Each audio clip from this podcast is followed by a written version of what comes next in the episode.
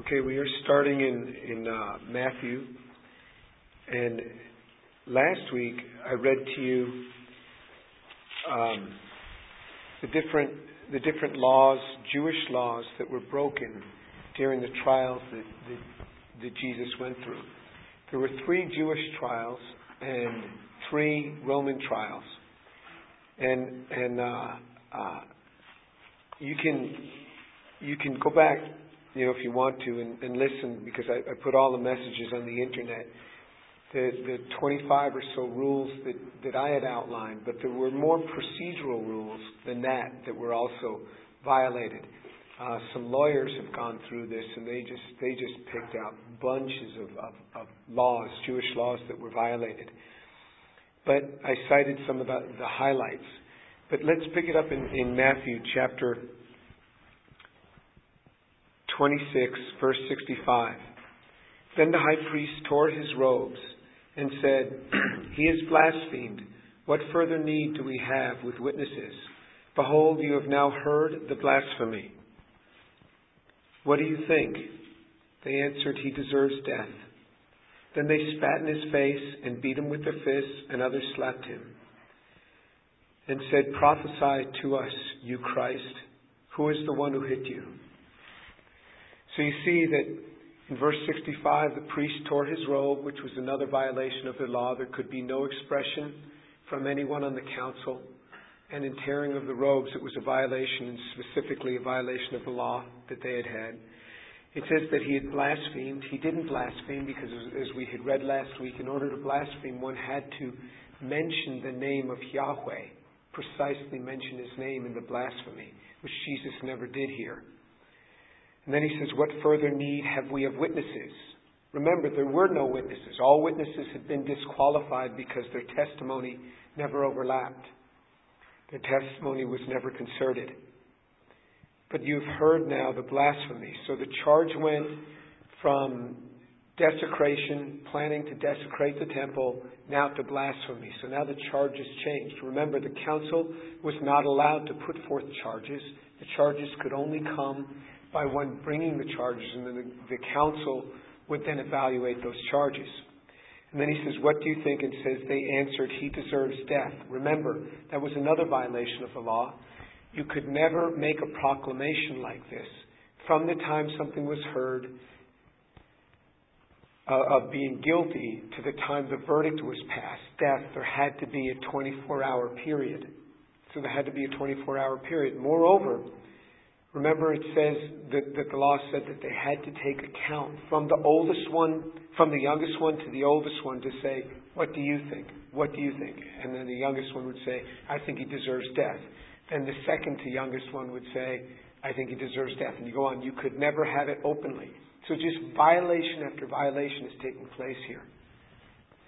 You will come to a time in your life where you feel that, that your rights are being violated because of your Christian testimony. I want you to think back to Jesus, what this man went through. And then it says they spat in his face. Remember, spitting in the face was 400 days' wages, violation of the law. 400 days' wages could be exacted. Then some beat him with their fists. That was four days' wages. And others slapped him. That was 200 days' wages. So all these people are committing on, on this counselor committing violations of the law against Jesus, against this man who had never done anything wrong.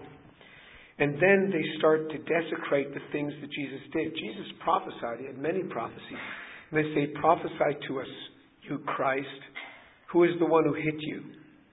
So you see that, that they're turning this whole thing of the beauty of what Jesus did and turning it around. This will happen to you someday. Remember, I told you this day. This will happen to you someday. Where the beautiful things that you have tried to do because of your Christian faith will be belittled, will be mocked, will be made fun of, just because of your testimony of Jesus. And remember, you are not alone. And if you want to cry out and you say, God, where were you? Where were you when they were saying these things? God could well reply, I'm in the same place that I was when they did this to my own son. I've not moved. I'm in the same place. This was the second trial of Jesus. So, uh, uh, and, and the numerous laws that, that, that had been violated. The third trial, the third trial of Jesus takes place at dawn. So the first trial was before Annas, the second trial before Caiaphas. Both of those trials were held in the evening. That was not allowed. Neither of those trials was held in the place where it had to be held, meaning in the great hall. So both of those trials were, were violations. The third trial was held at dawn. But still, remember one of the laws was you could not hold trial before the morning sacrifice, which occurred at 9 a.m. This was occurring at dawn. This was occurring before the morning sacrifice. But for some semblance of, of legitimacy, they held another trial at dawn in the great hall. This was before the Sanhedrin in the hall of judgment. And, and uh, this is mentioned in, in Mark chapter 15, verse 1. There's one mention of it in Mark. It says, Early in the morning, the chief priests, with the elders and the scribes and the whole council, immediately held a consultation, and binding Jesus, they led him away and delivered him to Pilate. so there's one reference to this in, in Mark chapter 15, verse 1. There's more references to it in Luke chapter 22. In Luke chapter 22, reading from verse 67, it says, um, in, in, in verse 66, it says, When it was day, and so we know it was early in the morning, some translations say at dawn, the council of the elders of the people assembled, both chief priests and scribes, and they led him away to their council chamber, saying, If you are the Christ, tell us. But he said to them, If I tell you, you will not believe. So we're reading in Luke chapter, chapter uh, 22, verse 67. Verse 68 now. And if I ask a question, you will not answer. But from now on, the Son of Man will be seated at the right hand of the power of God. And they all said, Are you the Son of God then? And he said, Yes, I am. And they said, What further need do we have of testimony? For we have heard it ourselves from his own mouth. So this is the third trial before the Jews, this time before the entire council. This is the only one that's taken place so far in the daytime, but again, violation of Jewish law. It has taken place before the morning sacrifice. The other thing that's occurring is the trial is taking place on a feast day. This is the preparation day for the Passover.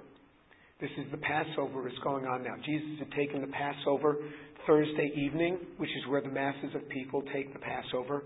On Friday, Friday afternoon, the priests take the Passover feast on Friday afternoon.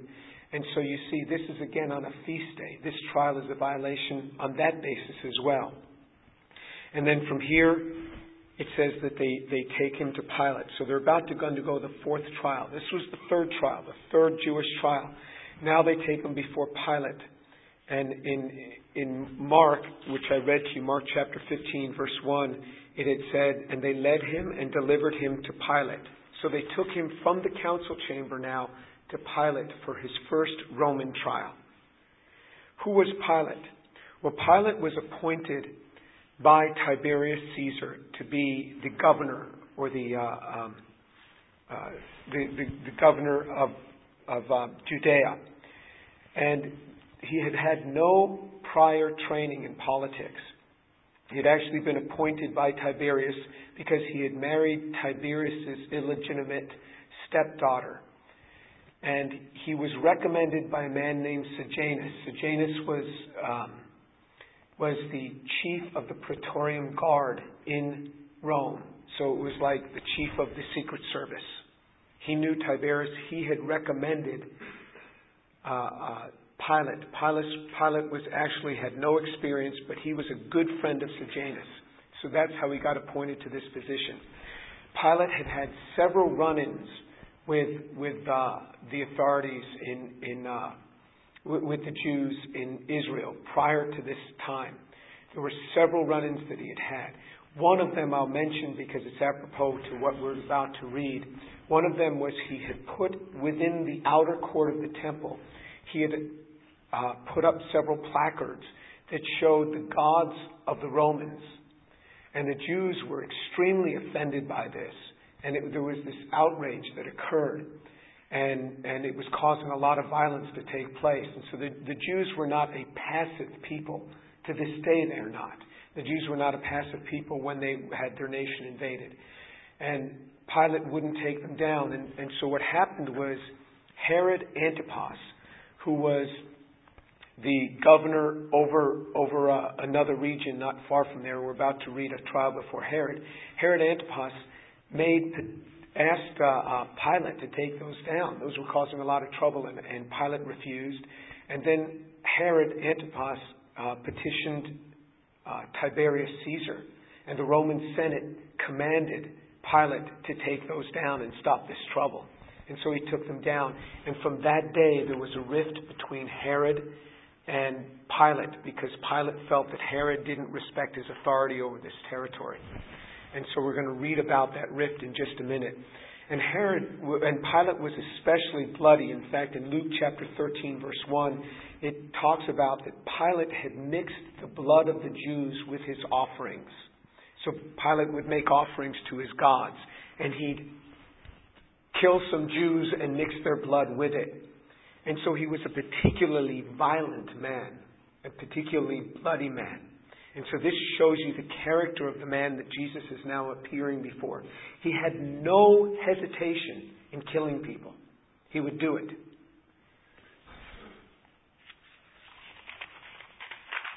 So um, there are several portions. It, it mentions this, this first Roman trial in Matthew, Mark, in Luke, and in John.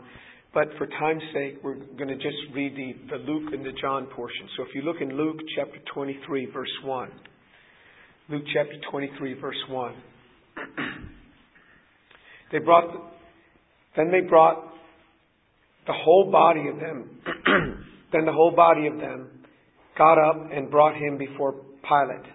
And he began to accuse, and, and they began to accuse him, saying, We found this man misleading our nation and forbidding to pay taxes to Caesar, and saying that he himself is Christ the King. So Pilate asks, Are you a king of the Jews? And he answered and said, It is as you say.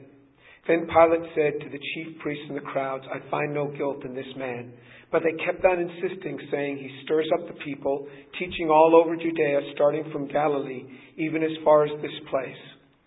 Okay, so they brought they brought Jesus to Pilate. Look at their accusations. Remember, they had first accused him of, of planning to desecrate their temple. And that was a capital offense. But that year, that year they had lost the right to kill people in their courts, to have executions. So they had to appeal to the Romans for this. And, and uh, uh, it says that this was the charge. We found this man misleading our nation and forbidding to pay taxes to Caesar. Well, they may have judged him as misleading their nation, but that was never the charge. Remember, the charge that they had finally got against him was blasphemy, which was an illegitimate charge because the, the, the, the council itself had brought forward that charge. The original charge they could find no witnesses on. So now they say that he was misleading their nation. Then they say he forbidded to pay taxes to Caesar. He taught forbidding to pay taxes to Caesar. We know that that's not true because Jesus said specifically, render to Caesar that which is Caesar's. And saying that he himself is Christ, a king. And now this, this uh, portion in Luke doesn't give it justice in the expansion of what John does. So if you turn to John chapter 18, and in John chapter 18, this is actually picked up upon John chapter 18, verse 28, you can read about this trial in further detail. John chapter 18, verse 28. Then they led Jesus from Caiaphas into the praetorium, and it was early, and they themselves did not enter into the praetorium so that they would not be defiled, but might eat the Passover. So you say, you might say, well, I thought they ate the Passover on Thursday night. The people did. The priests always eat the Passover on Friday afternoon. And they didn't want to defile themselves because if they went into the house of a Gentile, they would be defiled and they couldn't eat the feast. And you know what it would be like for the priest to come home and tell his wife, I can't eat what you've been, you know, been cooking for the last couple of days because I went into the house of a Gentile? I mean, the priests will take on Jesus, but they won't take on their wife. So this is, this is exactly what was happening. They didn't want to defile themselves because they wanted to be able to eat. So they didn't go into the praetorium. They stayed in the outer court. They didn't want to go into, into Pilate's residence. Now, why would Pilate be ready at this hour in the morning? So this is quite early in the morning. This is about seven in the morning. So why would he be ready? Well, remember that night before he had already released the Roman cohort. He had been expecting a trial. So he was dressed and ready for this trial. Verse 29 of, of John chapter 18. Then Pilate went out and said to them, What accusation do you bring against this man? They answered and said to him, If this man were not an evildoer, we would not have delivered him to you. So Pilate said to them, Take him yourselves and judge him according to your own law. The Jews said to him, We are not permitted to put anyone to death, to fulfill the words of Jesus which he spoke, signifying by what kind of death he was about to die. So you see that they, they bring Jesus before Pilate. He says, What's the accusation? And they say, the first thing they say to him, Look, if he, if he wasn't an evildoer, we wouldn't have brought him to you. And you know what Pilate does? Pilate is following normal Roman protocol. No accusations, no trial. No trial, no charges. Take him away. I have nothing to do with him. And so he, he says, No, you can't just do this. You want me to try him? Bring forth an accusation. And then it says, it says that uh, um, the Jews said to him, We're not permitted to put anyone to death, to fulfill the words of Jesus which he had spoken, signifying by what kind of death he was about to die. What on earth does that mean? Well, that year, just six months earlier, they had lost the right to put people to death. The Romans had taken that away from the Jewish Sanhedrin. They said in capital offenses, the guilty party is going to have to appear before the Roman governor and deemed worthy of death before you Jews can exact punishment. Now, this is the hand of God because Jesus had prophesied on numerous occasions that he would die, he would be crucified. The Jews never crucified anyone. The Jews committed, the, the Jews would carry out capital punishment by stoning. So they would go and they would throw stones. And interestingly enough, the first person to throw the stone had to be the accusers. The accusers had to throw the first stone. So those who brought the offense had to be the ones to cast the first stone. And the law was very specific. They had to cast the first stone, and the Jewish writings say this. They say that if a person is lying, and then so having cast the first stone, they're guilty not only of lying, but of murder. And it goes on to say, not only murder of this man, but of all the people that would have been born from his line. Whoever he was to be the progenitor of, let them be guilty of the death of all those people. So it was a greatly feared thing to be a false witness. Because this is what Jews were taught that you're committing murder because you casted the, you cast the first stone, not just of this man, which you may not like, but of all his, his offspring that would have been born through him. So they had lost this right. Had the Roman Senate not removed the right from Israel to commit uh, uh, to carry out capital punishment. Jesus would have been summarily stoned. He would have been rendered a false prophet because Jesus had prophesied that he would die by crucifixion. So you see what God does.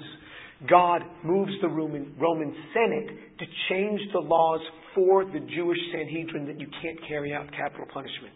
It must go through Rome, signifying by what death Jesus would die. God moves nations when He wants to. And we worry that God can't move people's hearts. God can move an entire Senate if He wants to, to make sure that His ways and His plans are carried out. Then it says in verse 33 of John chapter 18 Therefore Pilate entered again into the praetorium and summoned Jesus and said to him, Are you king of the Jews? Jesus answered, Are you saying this on your own initiative, or did others tell you about me? Pilate answered, I'm not a Jew, am I? Your own nation and your priest delivered you to me. What have you done? Jesus answered, My kingdom is not of this world. If my kingdom were of this world, then my servants would be fighting, so that I would not be handed over to the Jews.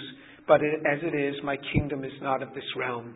Therefore Pilate said to him, So you are a king? Jesus answered, You say correctly that I am a king. For this I have been born, and for this I have come into the world to testify to the truth. Everyone who hears, the, who, everyone who is of the truth hears my voice. Pilate said to him, What is truth? And he said, and as he said this, he went out again to the Jews and said to them, I find no guilt in him. Look at what Pilate's proclamation is. I find no guilt in him. You have brought him before me. You have accused him of a crime worthy of death. And I find no guilt in him. And remember the accusations they brought. They said he stirs up our nation. He forbids to pay taxes.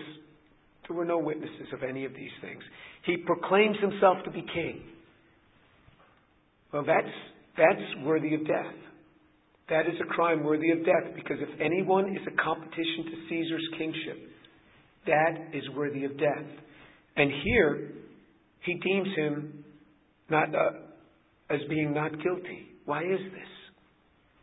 Well, so you can imagine what took place here. He stirs up our nation, and Pilate said, Take him yourself. Stirring up your nation is no account to me. I don't care what he does with your nation. Then he said, they say, well, he forbids to pay taxes to Caesar. Okay, bring me some witnesses that heard him say that. Well, they couldn't do that. They couldn't produce the witnesses. So they said, well, he proclaims himself to be king. Well, then Pilate has to hear this charge. Proclaims himself to be king. So Pilate begins to question him. Pilate says, Are you the king of the Jews? And Jesus answered, Are you saying this on your, on your own initiative, or did others tell you about me? So, what's Jesus saying here? Jesus is, is saying, Are you saying this as a Jew or as a Gentile? Because as, as a Jew, yes, I am a king. I am king of the Jews. This is what Jesus told Caiaphas. This is what Jesus told the Sanhedrin. Yes. I mean, Jesus didn't sit there and change the story. But if you're saying, Am I a king from a Gentile perspective? My kingdom is not of this world. I have nothing to do with this world. Had the Jews received me, had I not proclaimed upon them the unpardonable sin in Matthew chapter 12, I would have established my kingdom at this time. But now we're living, actually, we're living still now in what the Bible calls the mystery age. You can go back and listen on the internet where I taught in, in Matthew chapter 12. I was very specific on that. But here Jesus is saying, Are you asking as a Jew or as a Gentile? Once I understand the perspective that you're asking me, then I'll answer your question. And Pilate said, Pilate knew exactly what he was talking about. And Pilate responds in verse 35, I'm not a Jew, am I? So in other words, I'm not asking you as a Jew. I'm not a Jew. I'm asking you as a Gentile. Are you a king or aren't you? And that's when, once Jesus figures out what perspective the guy's asking from, then Jesus answers his question. He says, My kingdom is not of this world. It's not of this realm. And Pilate says, So you are a king? And Jesus said, Correct. You've said correctly. I'm a king of the truth. As far as to you, I'm a king of the truth. And then Pilate, with this sarcastic remark, says, What is truth? And then he goes out and he says, I find no guilt in this man. He found no guilt in this man because he realizes that this man is no competition to Caesar. There's no competition here for the throne of Caesar. This man even says, My kingdom is not of this world. I mean, this is some religious fanatic. Rome had a bunch of religious fanatics too. This is not a crime worthy of death. He says, There's no guilt here. This is what he's proclaimed. This was the fourth trial, the first of three Roman trials three Jewish trials. This was the, the, the, the next trial. Pilate comes out and he, he says, I find no guilt in this man. And turn back to Luke If you look back in, in Luke chapter 23, you know, the Jews are becoming pretty violent. And, and Pilate, remember, had had several run ins with the Jews. There was another instance when, when Pilate first came to Jerusalem, and this is written about by uh, uh, Josephus, which was a, a, a Jew hired by the Romans to write historical accounts. And he writes about this that when Pilate first came in, he put up standards which bore this inscription of Caesar and, and Jewish gods, which infuriated the, the Jewish men. And they had gone to Caesarea, which was the capital, and petitioned uh, uh, uh, Pilate to take them down. He said, I won't. And so they actually laid down on the ground for five days around his palace without moving. This is what these Jewish men did, and, and Josephus reports this. Pilate surrounded them with guards then, three rows deep, and the Jews were surprised and had them pull their swords. And it says that the Jewish men then stretched out their necks and said that they were willing to die. And Pilate was so moved by this, he had those, those, those, those standards taken down, those plaques taken down. Pilate had had several run ins with the Jews, and it was only trouble for him. They were not an easy people to come in and rule, they were not a, a, a submissive sort of people. And so they persist and they push him on this issue. He says, I find no guilt. But now, if you see in, in, in Luke chapter 23, verse 5, it says, But they kept on insisting, saying, He stirs up the people, teaching all over Judea, starting from Galilee, even as far as this place. When Pilate heard it, he asked whether the man was a Galilean. And when he learned that he belonged to Herod's jurisdiction, he sent him to Herod, who himself was in Jerusalem at this time. So Herod wasn't normally in Jerusalem, neither was Pilate. Pilate, Pilate was normally in Caesarea, but he had come down to bring order during the feast, as had Herod been sent to Jerusalem during the feast of the Passover to keep order. And so he says, This is an easy way out of this. I'll just send him to Herod. I don't have to deal with this guy. I don't have to deal with these crazy Jews. Just send him to Herod. The guy's a Galilean. Herod was king of the area of Galilee. Uh, uh, uh, Pilate was governor of Judea. So he says, If he's Galilean, I'll, I'll recognize Herod's authority, and he's just passing his problem on. I mean, I do this all the time. I mean, people come to me, students come to me with these concerns and everything, and I'm thinking, this is not my problem, and I send them to the dean. You know, I send them to the chair of the department, and I just turn around and get back and start typing on my computer and surfing the net and do what I do. You know, you just pass on the problems to someone else, and this is what Pilate was doing, so he sends him to Herod. Now, who was Herod? This was, and now you're about to hear about the fifth trial. This is the second Roman trial. He comes before Herod Antipas. Herod Antipas was the Herod who had had John beheaded. You may remember we had read about that. So that John, remember, was beheaded by Herod Antipas. John was first imprisoned by Herod Antipas for telling Herod that it was wrong of him to be living with Herodias, who was his brother Philip's wife. Was saying, This is wrong. So here you have this prophet, John, telling Herod Antipas, this is wrong of you to be living with your brother's wife. And Herodias, his brother's wife, didn't like to hear this at all. So she had her husband imprison John the Baptist over this. Now, Jesus, Jesus never told Herod Antipas, you know, it's wrong of you to be living with your brother's wife. He never told her that. But John the Baptist told uh, told him that. John the Baptist said it, but Jesus never did. Why didn't Jesus take up this, this same banner and start coming against Herod? In fact, Herod had once sent for Jesus. And you know what Jesus said? Go tell that fox. And he, you know, he refers to him as a fox. And this is in, in Luke chapter 13, verse 32, where he refers to him as a fox. And he's not going to go and visit Herod. Just because Herod had called him, he didn't go visit him. He didn't go visit everybody who, who wanted to see him.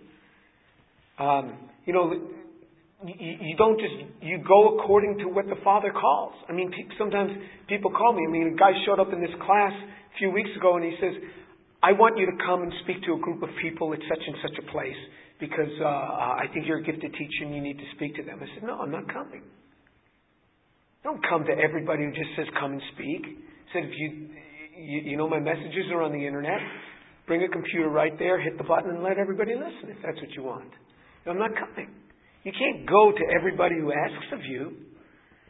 And Herod asked of Jesus, why didn't Jesus take up this banner of doing this? Because Jesus had a different ministry.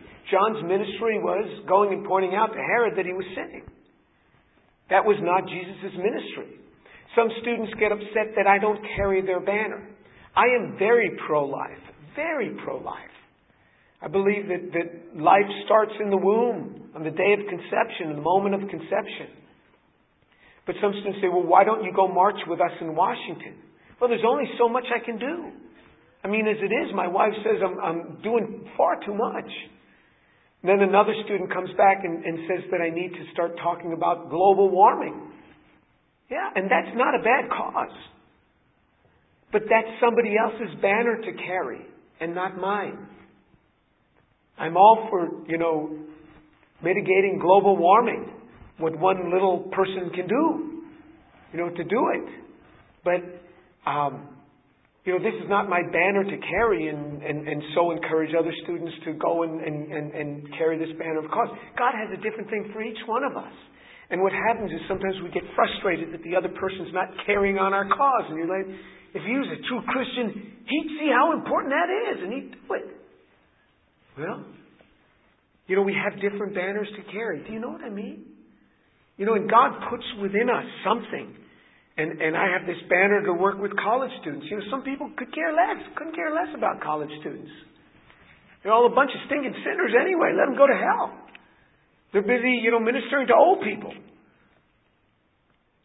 You know, they don't say let them go to hell, but they just essentially do that because they have nothing to do with it. But I understand. They're busy ministering to shut ins, or they're busy, busy ministering to poor children. They're not busy ministering to the children of rich people who go to college. But this is my ministry. So I understand why everybody doesn't do college ministry. This is the banner that God has for me. He's going to have a banner for you to carry. So don't get all upset when other people don't carry the banner with you. If this is what God has you to do, then carry that banner. And, and, and uh, uh, let God worry about the other people. That's what Jesus told, told Peter when he kept pointing to John. He, he, uh, he told Peter, Don't worry about John, I'll take care of him. He says, Do you love me? So this is the, the Herod we're talking about. He, and so what had happened, just so that you remember, Her, uh, Herodias' daughter, so this is Herod's wife, Herodias' daughter dances before Herod. And Herod is so drunk and so pleased and has all these dinner guests, he says, I'll give you anything you want, up to half of my kingdom. I mean, you're going to give half of what you have away to a girl who dances for you? You must be awfully drunk. And then, you know, all the dinner guests hear this, and she goes back to her mother. She says, Herodias, what I, well, Mom, what should I ask for? And Herodias says, Ask for the head of John the Baptist on a platter. Remember, she didn't like John the Baptist saying it's wrong for this woman to be living with you. She liked very much living with Herod Antipas. So Herod, because of his promise, it says, and because of his dinner guests, went and had John beheaded in prison, and they brought John's head on a platter to the girl, and she presented it to her mother. This is the Herod we're dealing with. Nice guy. And you say, you know, I can't believe that a guy would make a comment like that. I know a man, a very educated man, who went into a discotheque and saw a woman dancing. He was so drunk, he took her out, he slept with her, and he married her. And essentially gave away half of what he had to her. And it was, and two weeks later, he was filing for divorce. But she had a piece of his kingdom. Because they, that was his wife. So you think men don't do it today? They, the same sort of thing happens today. You see crazy men make all sorts of things, all sorts of comments. So this is the Herod we're dealing with. This is not King Herod. King Herod was his father. King Herod was the one who built the temple. King Herod was the one who said he was a Jew, but then he went and he tried to have Jesus when he was a baby killed. Remember, he proclaimed, you know, he had all the male children under two years of age killed. That was King Herod. King Herod had died. This is King Herod's son, Herod Antipas, who did not have the title of king. Well, he appears before Antipas, and in Luke chapter 23, verse, verse uh, 8, we can pick up what happened at that trial. This is the fifth trial, and this is happening about 9 a.m. on Friday morning. Now, Herod was very glad when he saw Jesus, for he wanted to see him for a long time, because he had been hearing about him and was hoping to see him, see some sign performed by him. And he questioned him at some length, but he answered him nothing. And the chief priests and the scribes were standing there, accusing him vehemently. And Herod and his soldiers, after treating him with contempt and mocking him, dressed him in a gorgeous robe and sent him back to Pilate. Now Herod and Pilate became friends with one another that very day, before they had uh, that very day, for before they had been enemies with each other. Remember, I told you why they were enemies? Because of that event where Herod had sent a message to Rome to tell Pilate to take those, those placards down. They became friends this day because now Pilate, Herod saw Pilate as recognizing his authority and Herod recognizing Pilate's authority, sending him back. They became friends that day at Jesus' expense. If you think Herod got away with this, he did not. Actually, this Herod Antipas, nine years later, at the prompting of his wife Herodias, and this is again uh, uh, recorded not in the scriptures, but in the history of this day, and, and uh, also in Roman history, that Her- uh, Herodias, his wife, wanted very much to be called queen. But she couldn't be called queen unless Herod Antipas was called King Herod, like his father was. So she prompted him to go and petition in Rome so that he could have the title king like his father did. Not king of, uh, uh, of, of the whole Roman Empire, but king of just uh, the Galilee area. The Caesar at that time, at, the, at, nine years later, the Caesar at the time that this is going on is Caesar Tiberius, but the, the time that, that, that uh, Herod Antipas makes the petition is Caligula. Now, Caligula was an absolute madman. Caligula made the streets of Rome flow in blood, the writings say. And it says that when he ran out of money, he would go and he would kill some rich landowner have him killed, and then take his land and take his money. You say, well, why did he run out of money? Because he spent it all. He was a madman. He even made his horse a member of the Roman Senate. And his horse would always vote in the direction that he wanted. The man, so Herod Antipas comes to him and asks for the title of king. And Caligula banishes he and his wife to, uh, um, to Lyon, and, and deals with him in that way, and they died actually in abject poverty.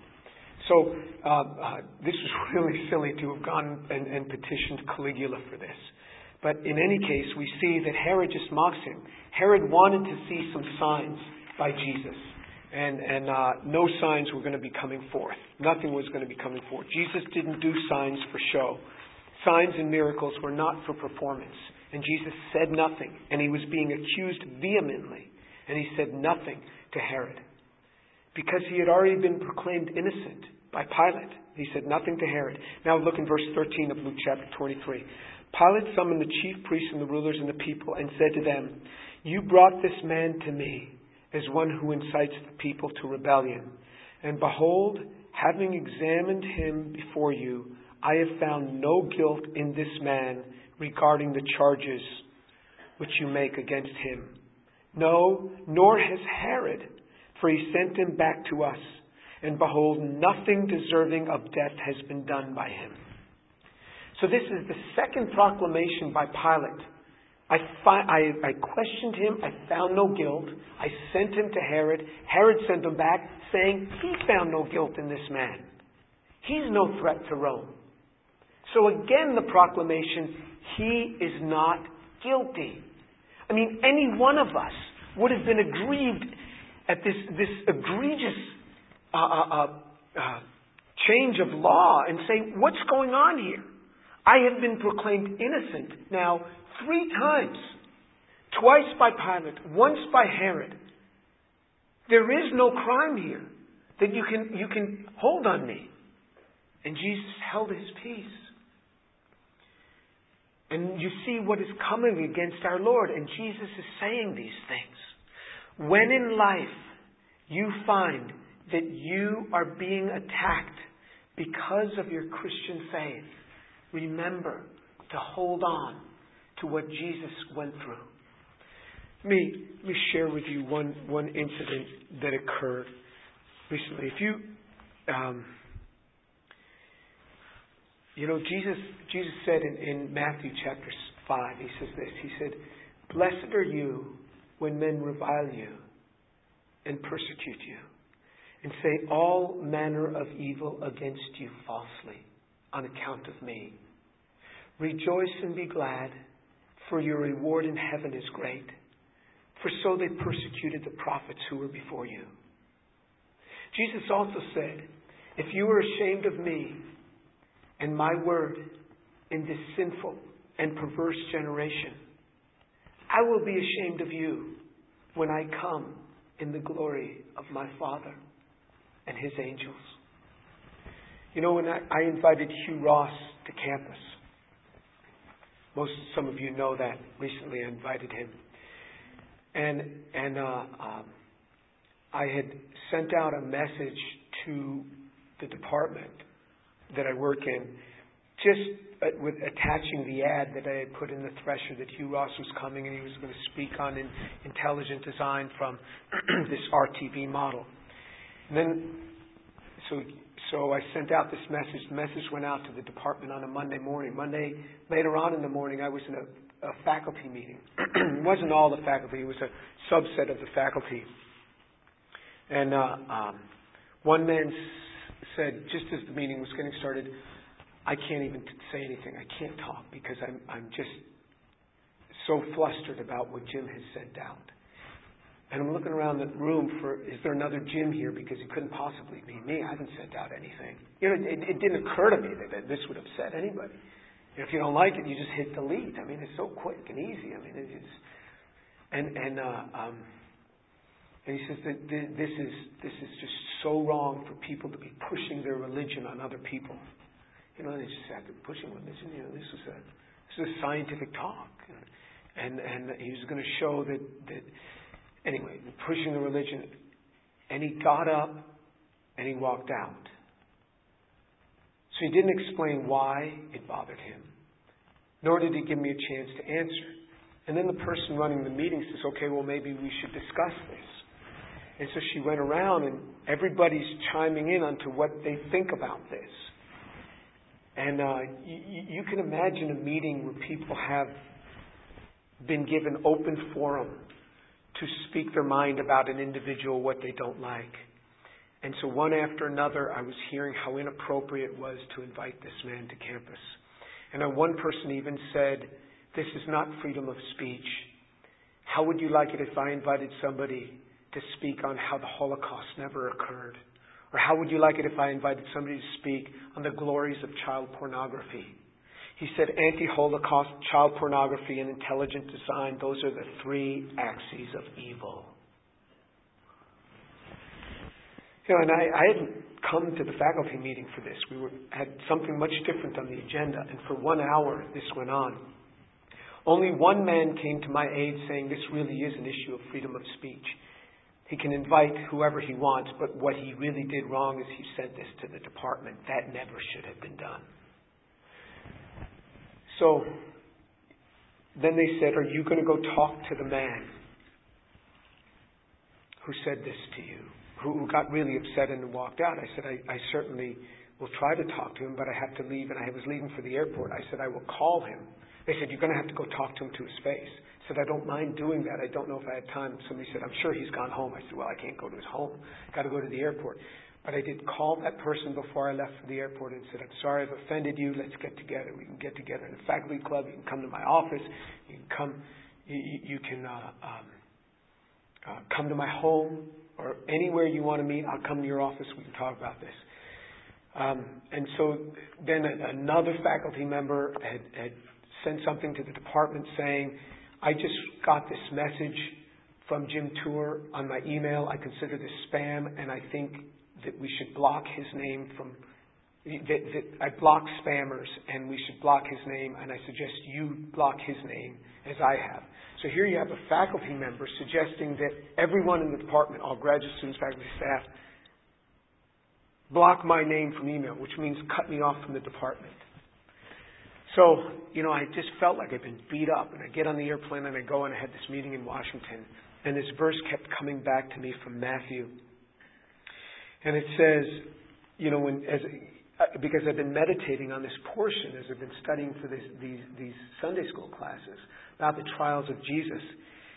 And it says that when Pilate was sitting on the judgment seat, his wife sent him a message saying, Have nothing to do with that righteous man, for last night I suffered greatly in a dream because of him. And this verse kept coming to me, and I thought, you know, these people who have come against me, they're probably not even going to be able to sleep tonight. And I don't normally sleep very well in hotels because you know, I'm tossing and turning. It's just a strange place, and I, I always wake up in the morning forgetting even what city I'm in. You know, you travel a lot, and you just forget what city you're in. You, and uh, and I remember sleeping so well that night. I slept like a baby, and I remember waking up and thinking, Shireen's right next to me. I mean, that's how comfortable I was. I felt that I was in my own bed. And then I, I had my quiet time, and then I turn on my email there in the hotel, and it's from the guy who had walked out of the meeting originally and started the whole thing. And he sent an email to me and everyone else was in the committee meeting. And, and he said, um, I wrote, I was writing an email. I was up all night writing an email justifying myself, but I've deleted the whole thing. I realize I've lost all moral high ground. My apologies to Jim. I walked out before I said what bothered me and I didn't even give him a chance to say anything.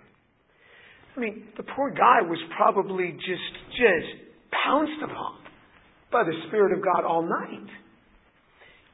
You don't come against the things of God without having ramifications in your life. You know, I've shared with you what happened to, to Herod Antipas. I'll share with you next week what happens to Pilate in his life. Even the man who said to me, These are the three axes of evil, I had never heard those axes of evil. I'd heard other axes of evil. I'd never heard those three. And they didn't know intelligent design was one of the three axes of evil. And he was saying, I am an atheist. Now, maybe later on in life, I'll wish I had what you have, but for now, I'm an atheist. Now, that's a very telling comment. You'll see in here that the scriptures say that they realized that Pilate says it, she realized they were offering Jesus up out of envy. In the end, my colleagues really envy my position so much. And you say, How do I know? Because several, when they've broken down, have told me that. One other woman who came against me in that meeting, she sent me an email a few days ago and she said, I've been I've been struggling for two weeks since the things that I said in that meeting. I said, Oh, no problem. Let's get together and talk about it. But you know, they really envy what we have. My colleague Rick Smalley, who later, later on in his life became a Christian, this great Nobel Prize winner, he said, Jim, I've always envied what you have in your relationship with your wife and your family and your faith. I've always envied this. So here is this Nobel Prize winner, always envying what I have. The treasures that we have in Christ people will come against. But I assure you, they envy the peace that we have. This relationship with Christ that we have, they envy.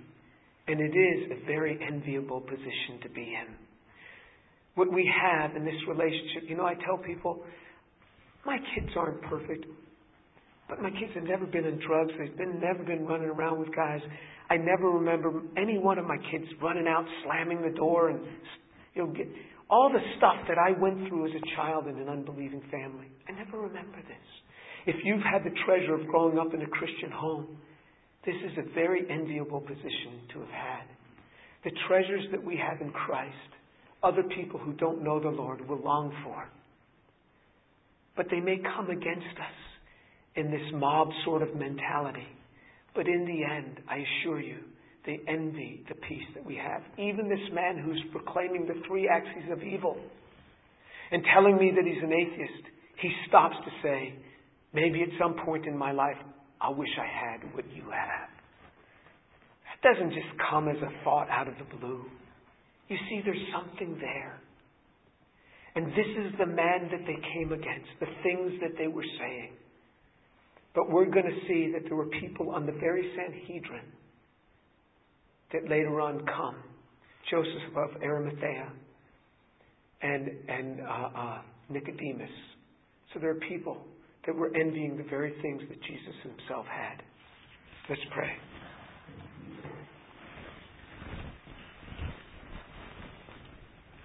Father, I thank you so much for your word. What a precious word this is. Thank you for what our Lord went through for us and the model of his stance under attack, where repeatedly law after law was being disregarded. Yet he went through with this. Father, for us, Lord, I pray that you would nail this home to us, that blessed are you when men revile you and persecute you and say all manner of evil against you falsely on account of me. Rejoice and be glad, for your reward in heaven is great. For so they persecuted the prophets who were before you. Father, let us stand, loving you, honoring you. Father, thank you. You give us far more than we deserve. I pray for these young people that as things come against them in life because of their Christian witness, that they would be able to stand because of what our Lord went through on their behalf. And they would see that whatever they go through, it is but child's play compared to what our Lord has gone through. In the name of Jesus. Amen.